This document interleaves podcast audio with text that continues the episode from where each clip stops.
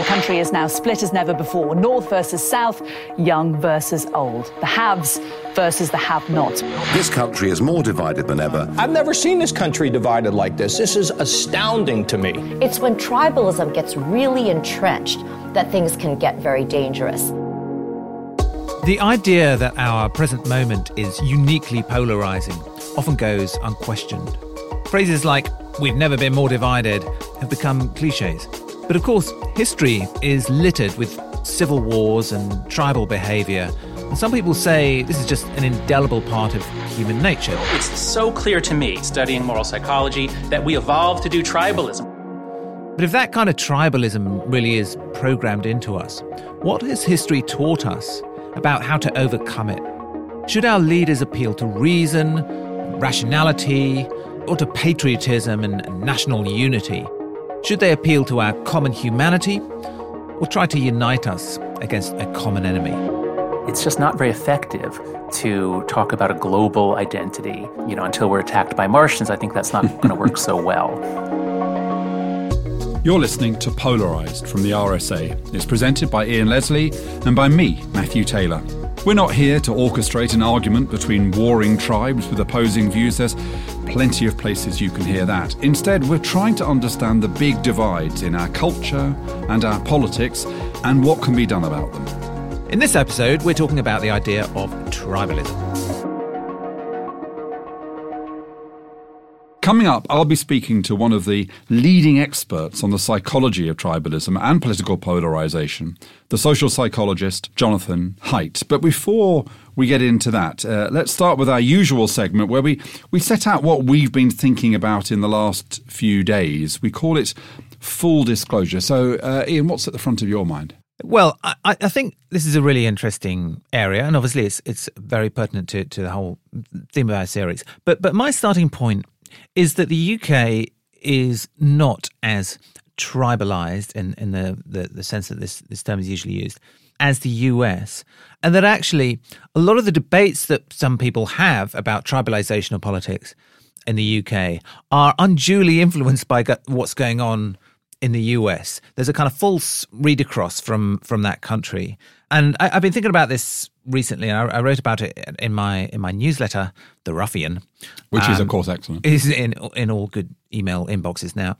where I, I just sort of put together a, a few facts and, and, statistics about the the UK economy versus the US economy, because it struck me that we talk about the UK th- through the prism of the US in more ways than one. And we're, we're much closer to a European social democracy than we are to uh, a version of America. Uh, and somehow that gets lost. Uh, a sort of secondary way, another way I talked about it uh, in the newsletter is that we talk about the mental health crisis here. Our mental health crisis is nothing like it is in, in the US. Um, where, for instance, you know, suicides have been steeply increasing over the last few years, uh, and the trend for suicides in the UK is is in long term decline. So I'm struck by how, how our debate uh, economic and social debates are influenced by the US, and I think tribalization is is part of that. We're certainly not polarized along party lines in the same way, and in fact, in a way, we have almost the opposite problem, is which is that our parties don't seem to represent any kind of coherent um, parts of the electorate. I guess.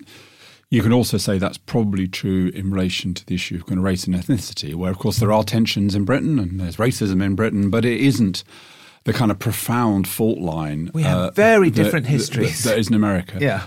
Uh, but I think one thing, and perhaps we'll talk about this later, uh, that does seem to me to be a common characteristic, which we don't talk about quite enough, is the kind of geographical element of polarization, the kind of urban centers versus the periphery. Now, that's part of the American what's going on in America. It's part of what's going on here. And I've been reading, it's a big part also of what's going on in France, and that helps to explain the riots we're seeing. So let's turn to that uh, later on. But your, your, your kind of question, which is, uh, are we a bit obsessed by America? Do we tend too much to understand British issues through the lens of assuming that we are we're like America? That's a an interesting question to bear in mind as we listen to the conversation uh, I had a few days ago with Jonathan Haidt uh, in New York, uh, where he's professor of ethical leadership uh, at New York University.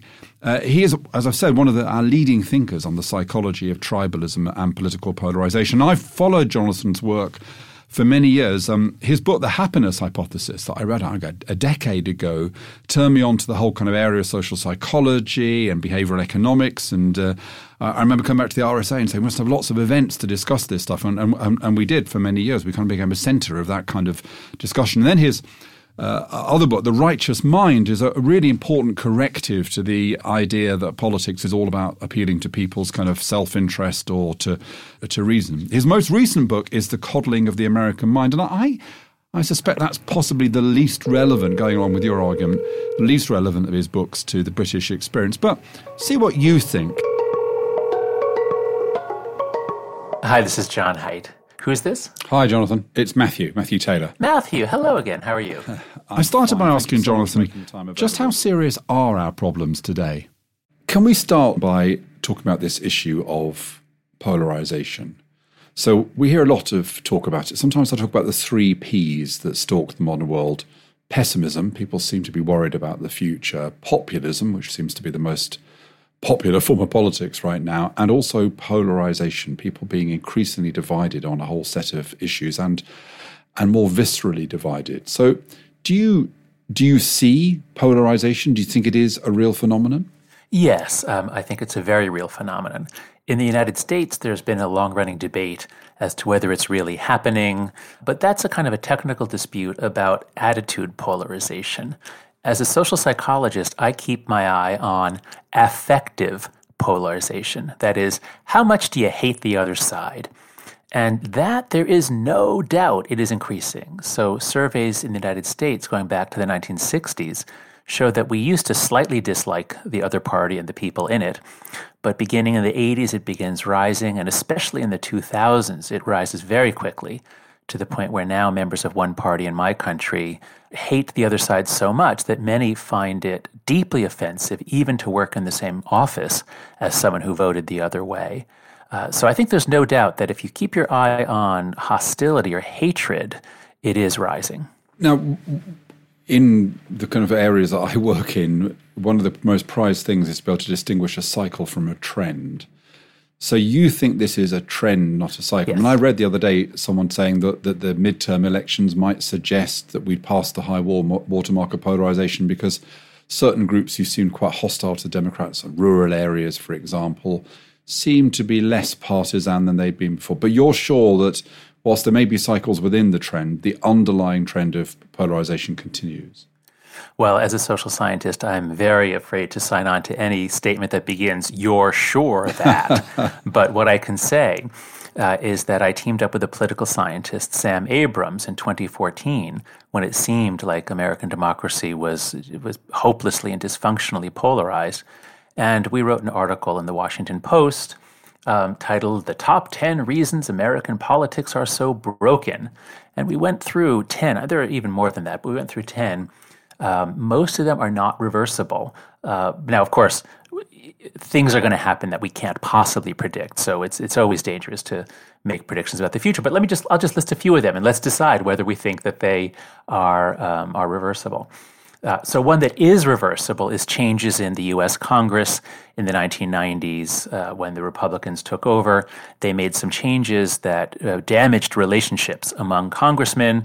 They shortened the work week so that congressmen no longer moved to Washington. They could live at home and just fly in for work on Tuesday, Wednesday, Thursday.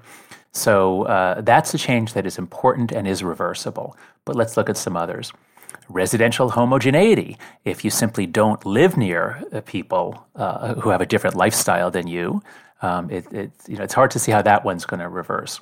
Um, all of that is related to our party polarization and the mass sorting of people with one temperament into, into one party and people with another temperament or personality into the other.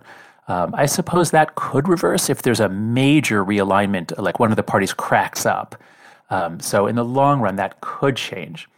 Um, others include uh, the end of the Cold War, the end of having a, for, a foreign enemy. Well, I suppose that one could change too. Although uh, we are so polarized in my country that if we were attacked by by another country, I honestly think now it, it would divide us. Uh, we would actually blame the other side for the attack. So you're talking about political polarization here, but also part of this is also identity. So, to what extent is this polarization also connected to issues around identity? Do you think? Yes. So, as countries get richer and as people get more educated, they care a lot more about symbolic political issues. This is one of those trends that is not going to reverse. It's a good thing that people get more educated, uh, but then they care more about these issues that are not necessarily about their pocketbooks, about money. Um, obviously, the UK situation is is unique in that your polarization is much more about Brexit. Uh, I think I was just over in the UK for a week, and I was kind of envious on uh, how uh, your your your divisions, certainly your left and right division, is much more scrambled than ours. Ours is very neat. Um, people on one side they they really line up neatly on almost all the attitude items. There are multiple cleavages that can happen um, I've been arguing that one of the big changes is the change from a 20th century left right, which was over labor versus capital and, and all the old you know communist socialist issues from 150 years ago. It's changing to what we might call the globalists versus the nationalists. And uh, those who lived through World War II are typically nationalists. They think that nation states are great. Certainly in Britain, you have every reason to think that Britain is great, especially if you lived through World War II. Um, and the young people who were raised after the Cold War often think, especially those in the university towns and in London, um, they think that nation states are bad things. They think they're arbitrary. They divide people. I, I, always just go back to the lyrics of John Lennon's song "Imagine" whenever I want to r- touch base with what the, the globalists believe. Imagine there are no countries, you know, no religion things like that. So, yes, uh, uh, politics is ever shifting, and uh, age and uh, globalism or cosmopolitanism is one of those dimensions. Yes, so uh, I'm David Goodhart, the author, has referred to this as the distinction between the anywheres and the somewheres. Theresa May, our Prime Minister, famously said, If you believe you're a citizen of the world, you're a citizen of nowhere. So you can see these things playing out. But one of the points that's been made about this shift from kind of class politics to demographic politics is that, in a sense, if you and I disagree about ideology or we disagree about money, well, we can have an argument about it. But if we disagree because I'm young and because you're old, well, that's not something that can be negotiated. That's just who we are. So that's is that the link, therefore, between polarization and identity politics? In the sense, identity politics says the most important thing for your political stance is is you, the person you are, the tribe you belong to? Well, I don't know about that. I think um, so. In, in, my book, in my recent book with Greg Lukianoff, "The Coddling of the American Mind," um, we offer a different take on identity politics. Uh, we say there are two versions. There's one in which the one which we call common humanity identity politics, where you draw a circle around the relevant community. Uh, you say we're all Americans, or we're all British, or we're all human beings. And then within that circle, you might say, or some would say, some of our brothers and sisters are being denied justice or dignity. Um, so there's a more positive or loving approach, and this was certainly um, used by Martin Luther King in the United States and Nelson Mandela when he got out of prison.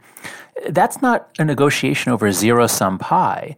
That's an attempt to say we have differences in our community and we do need politics. We need a political process to adjudicate them, but it can be done with the spirit of we're all in this together. What I think is, is has arisen in the United States very clearly, and again, I was just in the UK, you got the exact same thing, is what you might call common enemy identity politics, which is based on the idea that there are several dimensions, uh, binary dimensions.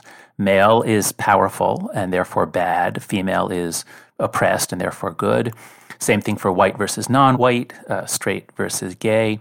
So there's a kind of intersectional identity politics that I think while I, I, understand the I understand the idea behind it, the idea that in, identities do interact, it's it's it is based on an important insight.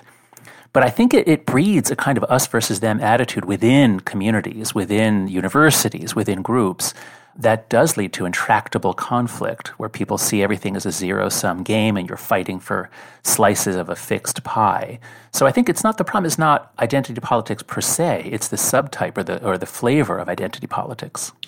So this is where I, I want to explore a link between the argue that argument in your most recent book, The Coddling of the American Mind, with the previous book, The Righteous Mind, because it seems to me that what the righteous mind was encouraging liberals to understand was that certainly appeals to kind of universalism missed out the importance of things like tribal affiliation, uh, the sacred, uh, those kind of thicker kind of psychological and cultural bonds.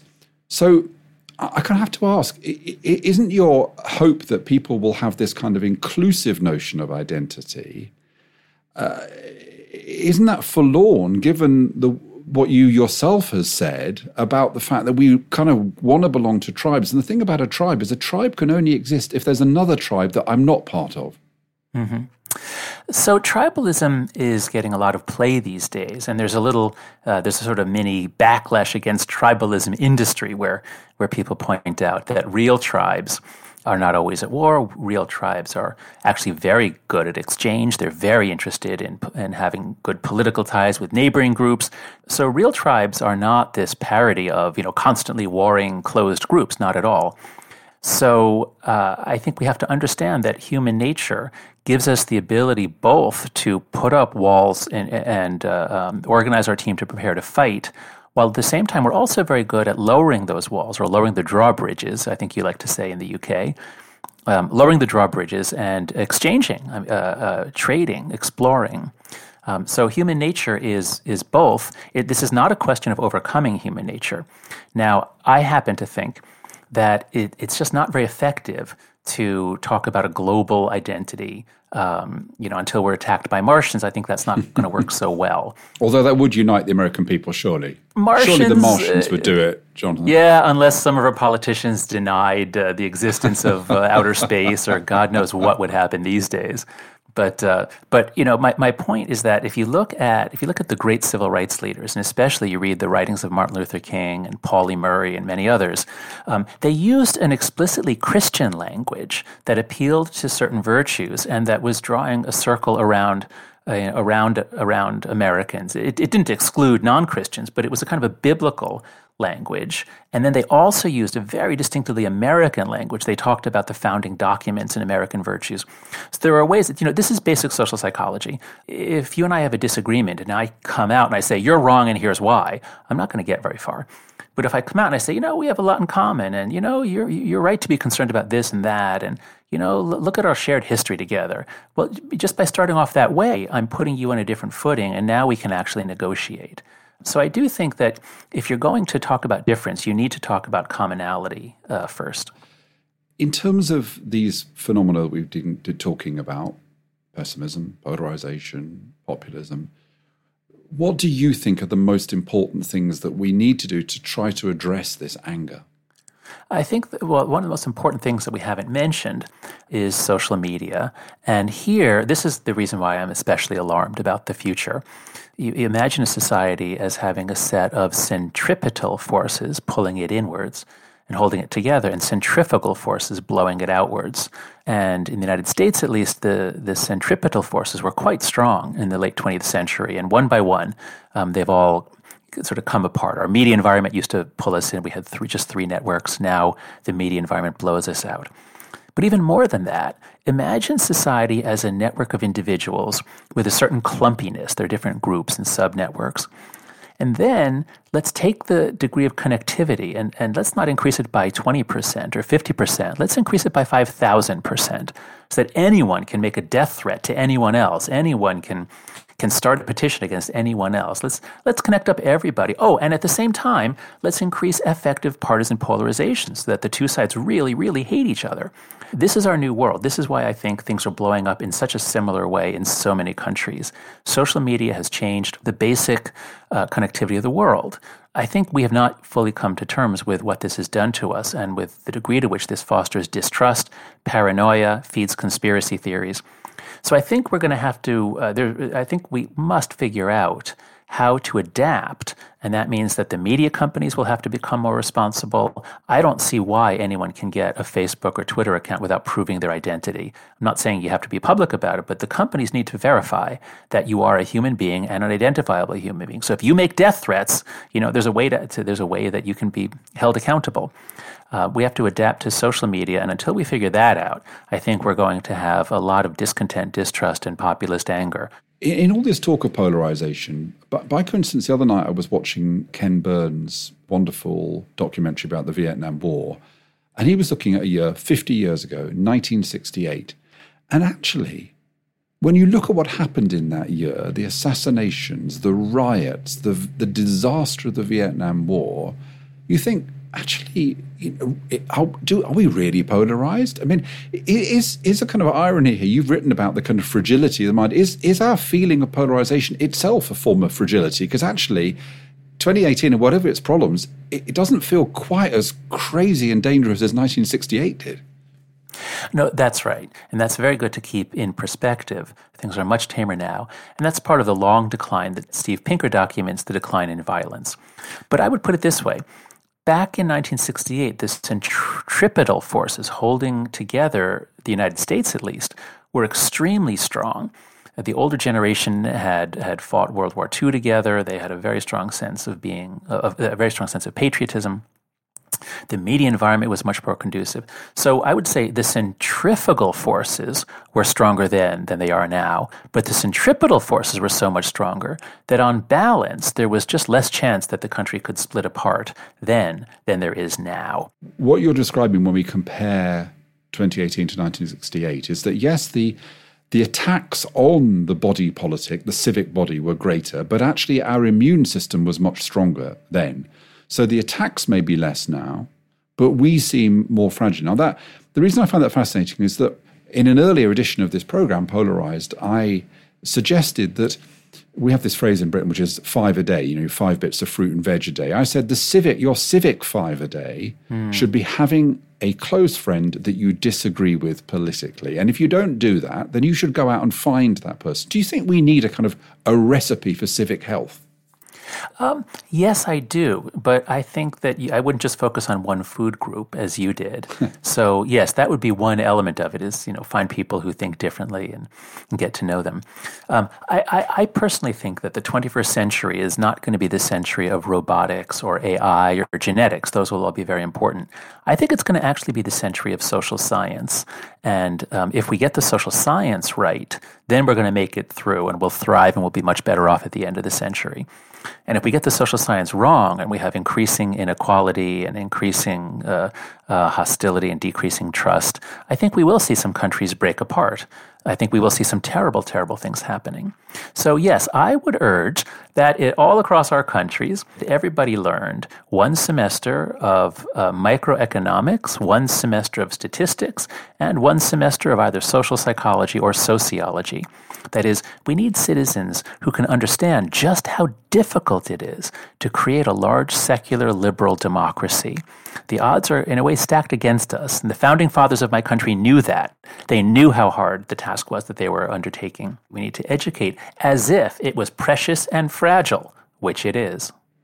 Well, Jonathan, I knew I'd enjoy this uh, conversation, but I didn't know it would end up affirming me as a sociologist with the belief that it that what will save the world is social science. What a fantastic thought to take away. Thank you so much for your time. My pleasure, Matthew.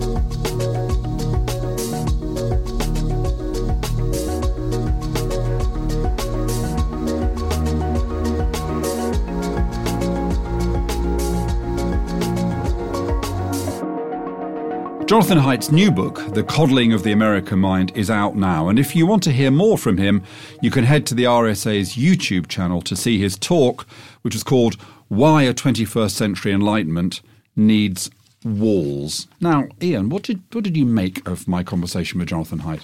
I actually preferred listening to him talk than, than I did reading his book, to be honest.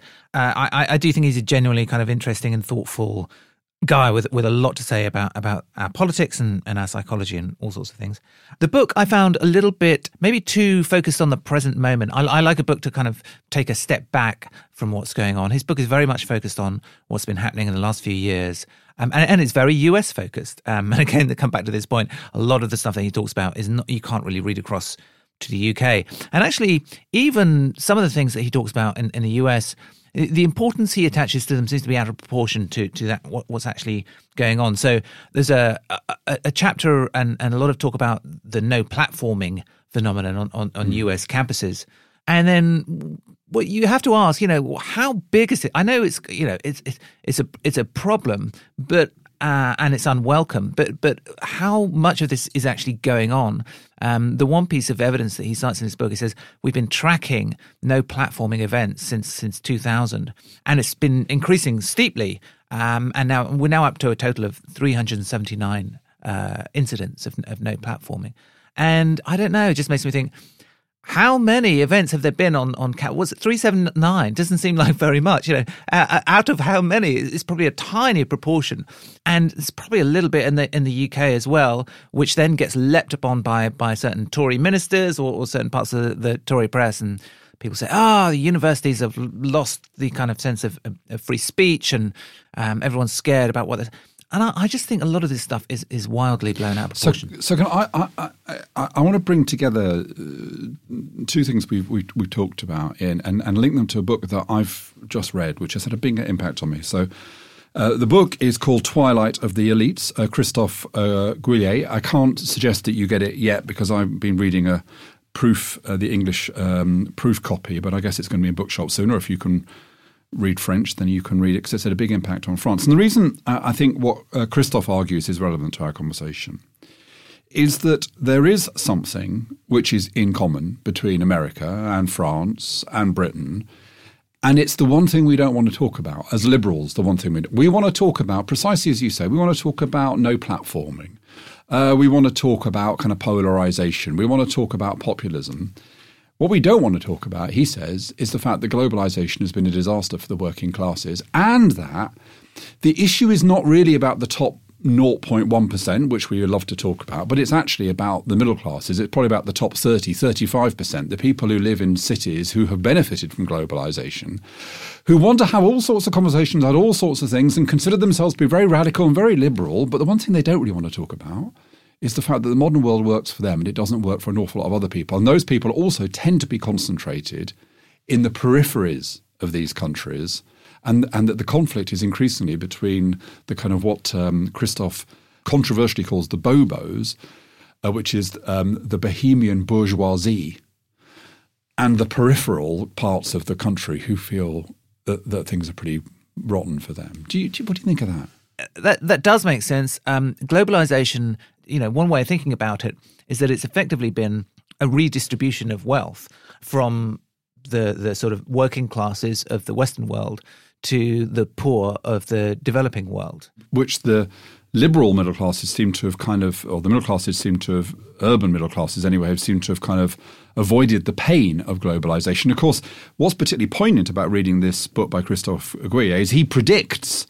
I don't know exactly when he wrote this book, but he predicts the Gilets jaunes, the, yellow vests, now rioting in Paris. By the time you hear this, I don't know where that will have, whether what state France will have gone into. He absolutely predicts this coalition between a kind of a whole set of people who are politically alienated and a particular group, those people living in the periphery. And of course, the reason the issue in France has been so uh, angered people is it's about petrol prices because the people who live in the rural areas say, you know, we without petrol we can't get around. It's all right for you living in the centre of Paris and you've got your metro and you walk around your bohemian areas. Right.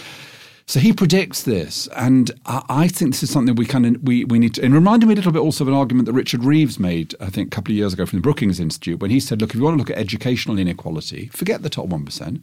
It's about the hoarding of opportunities by the top thirty-five percent Uh, that's the people who you know, guarantee good university places for their kids, who use tuition. So the thing we don't really want to talk about is the way the middle classes benefit from globalization and hoarding opportunity. And that's the polarization. Every other yeah. polarization we want to talk about, except the one that might actually mean we have to give up something ourselves. Quite, and and that, that, that, that, the education divide is is one thing that we do share with the. You can make a read across. I mean, in the in the US, it's more extreme. Like everything in the US is more extreme, but it's a, the biggest predictor of the the Brexit vote here. So there are absolutely there are there are some structural similarities between France and the US and the UK that that, that we can't look away from.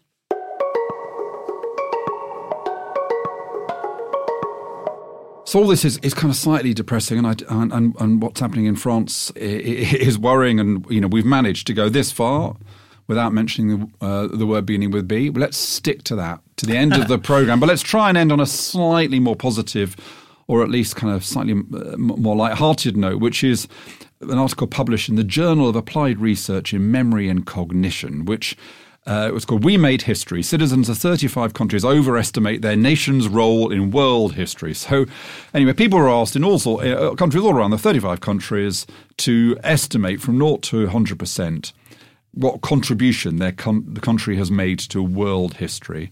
Uh, and so I was just fascinated by this. So, the country with the three highest estimates in terms of the contribution they think their country made to world history were Russia, the UK, and uh, India. The countries with the three lowest estimates New Zealand, Norway, and Switzerland. You're kind of tempted here to say that there is a relationship, Ian, between the dysfunctionality of a country's politics and the degree to which its population is self regarding in relation to its historical role. I can see that. Um, on the other hand, you know, to, to, a certain extent, this is human nature. I mean, this rem- reminds me of all those studies that show that most of us as individuals walk around in a little bubble of, of self deception about our own qualities, right? So, so most people think they are a little nicer th- than they really are, a, a, little more competent, a little more intelligent than they really are. You know, so so when they're when they're tested against averages, they always put themselves above the. So everyone thinks they're above above average, and you see this now sort of reproduced at, at the national scale. Now, as individuals, a little degree of self deception is necessary to be happy, right? The people who are who have no illusions about themselves tend to be uh, mildly depressed. So, at a national level, it might be good that countries overestimate their own. Their yeah, own but I think there's a matter of degree, isn't there? Because you know, uh, these countries at the bottom, New Zealand. So, the people in New Zealand think that the contribution they have made to world history is 18% on a 0 to 100. Now, that's probably exaggerated. Wildly it's exaggerated. Wildly exaggerated. Um, uh, you know, apart from kind of rugby and, and lamb and, and, and, you know, some cultural figures, don't get me wrong. You know, it's hard to imagine that's New Zealand's proportion. But the problem is this the, the way this survey works, if everybody was accurate about the contribution their country had made, the total would add up to 100% actually the total adds up to 1,156%. Now, yeah. what that suggests to me is that, in as much as politicians, part of what politicians ought to do is to sometimes confront us with difficult truths. Any politician who wanted to say to their population, you know, maybe we're not quite as special as we think we are. Maybe we need to kind of get used to the fact that that the world doesn't revolve around us. They're on a, a they're, they're they're on a hiding to nothing. They, they, are, but the, you know, so the countries that lost the Second World War, uh, you know, uh, are countries that have come out the other side with some sense of humility, I think. And uh, well, we're not going to mention the B word, but I think part part, part of our problem is that uh, we we never lost, we never got invaded, um, so we we think we're pretty much invincible. Well, uh, it's getting harder and harder to avoid that word. So we just need to finish now, so that mm. we can uh, we can say if we Quickly. want to we did a half an hour conversation and we didn't want to mention the dreaded word. Anyway, so that's it for Polarised. We'll be back again in two weeks' time with a fantastic guest. We'll be talking about identity politics with one of the world's most well known political scientists. I noticed actually in the interview with Jonathan Haidt that he referred to Steven Pinker as Steve Pinker. So I'm tempted to say we'll be talking to Frankie Fukuyama, but I, I, won't be saying that when we talk to him. We'll be talking to Francis Fukuyama. In the meantime, if you enjoyed this episode, please leave us a review in your podcast app. It really does help other people discover the podcast.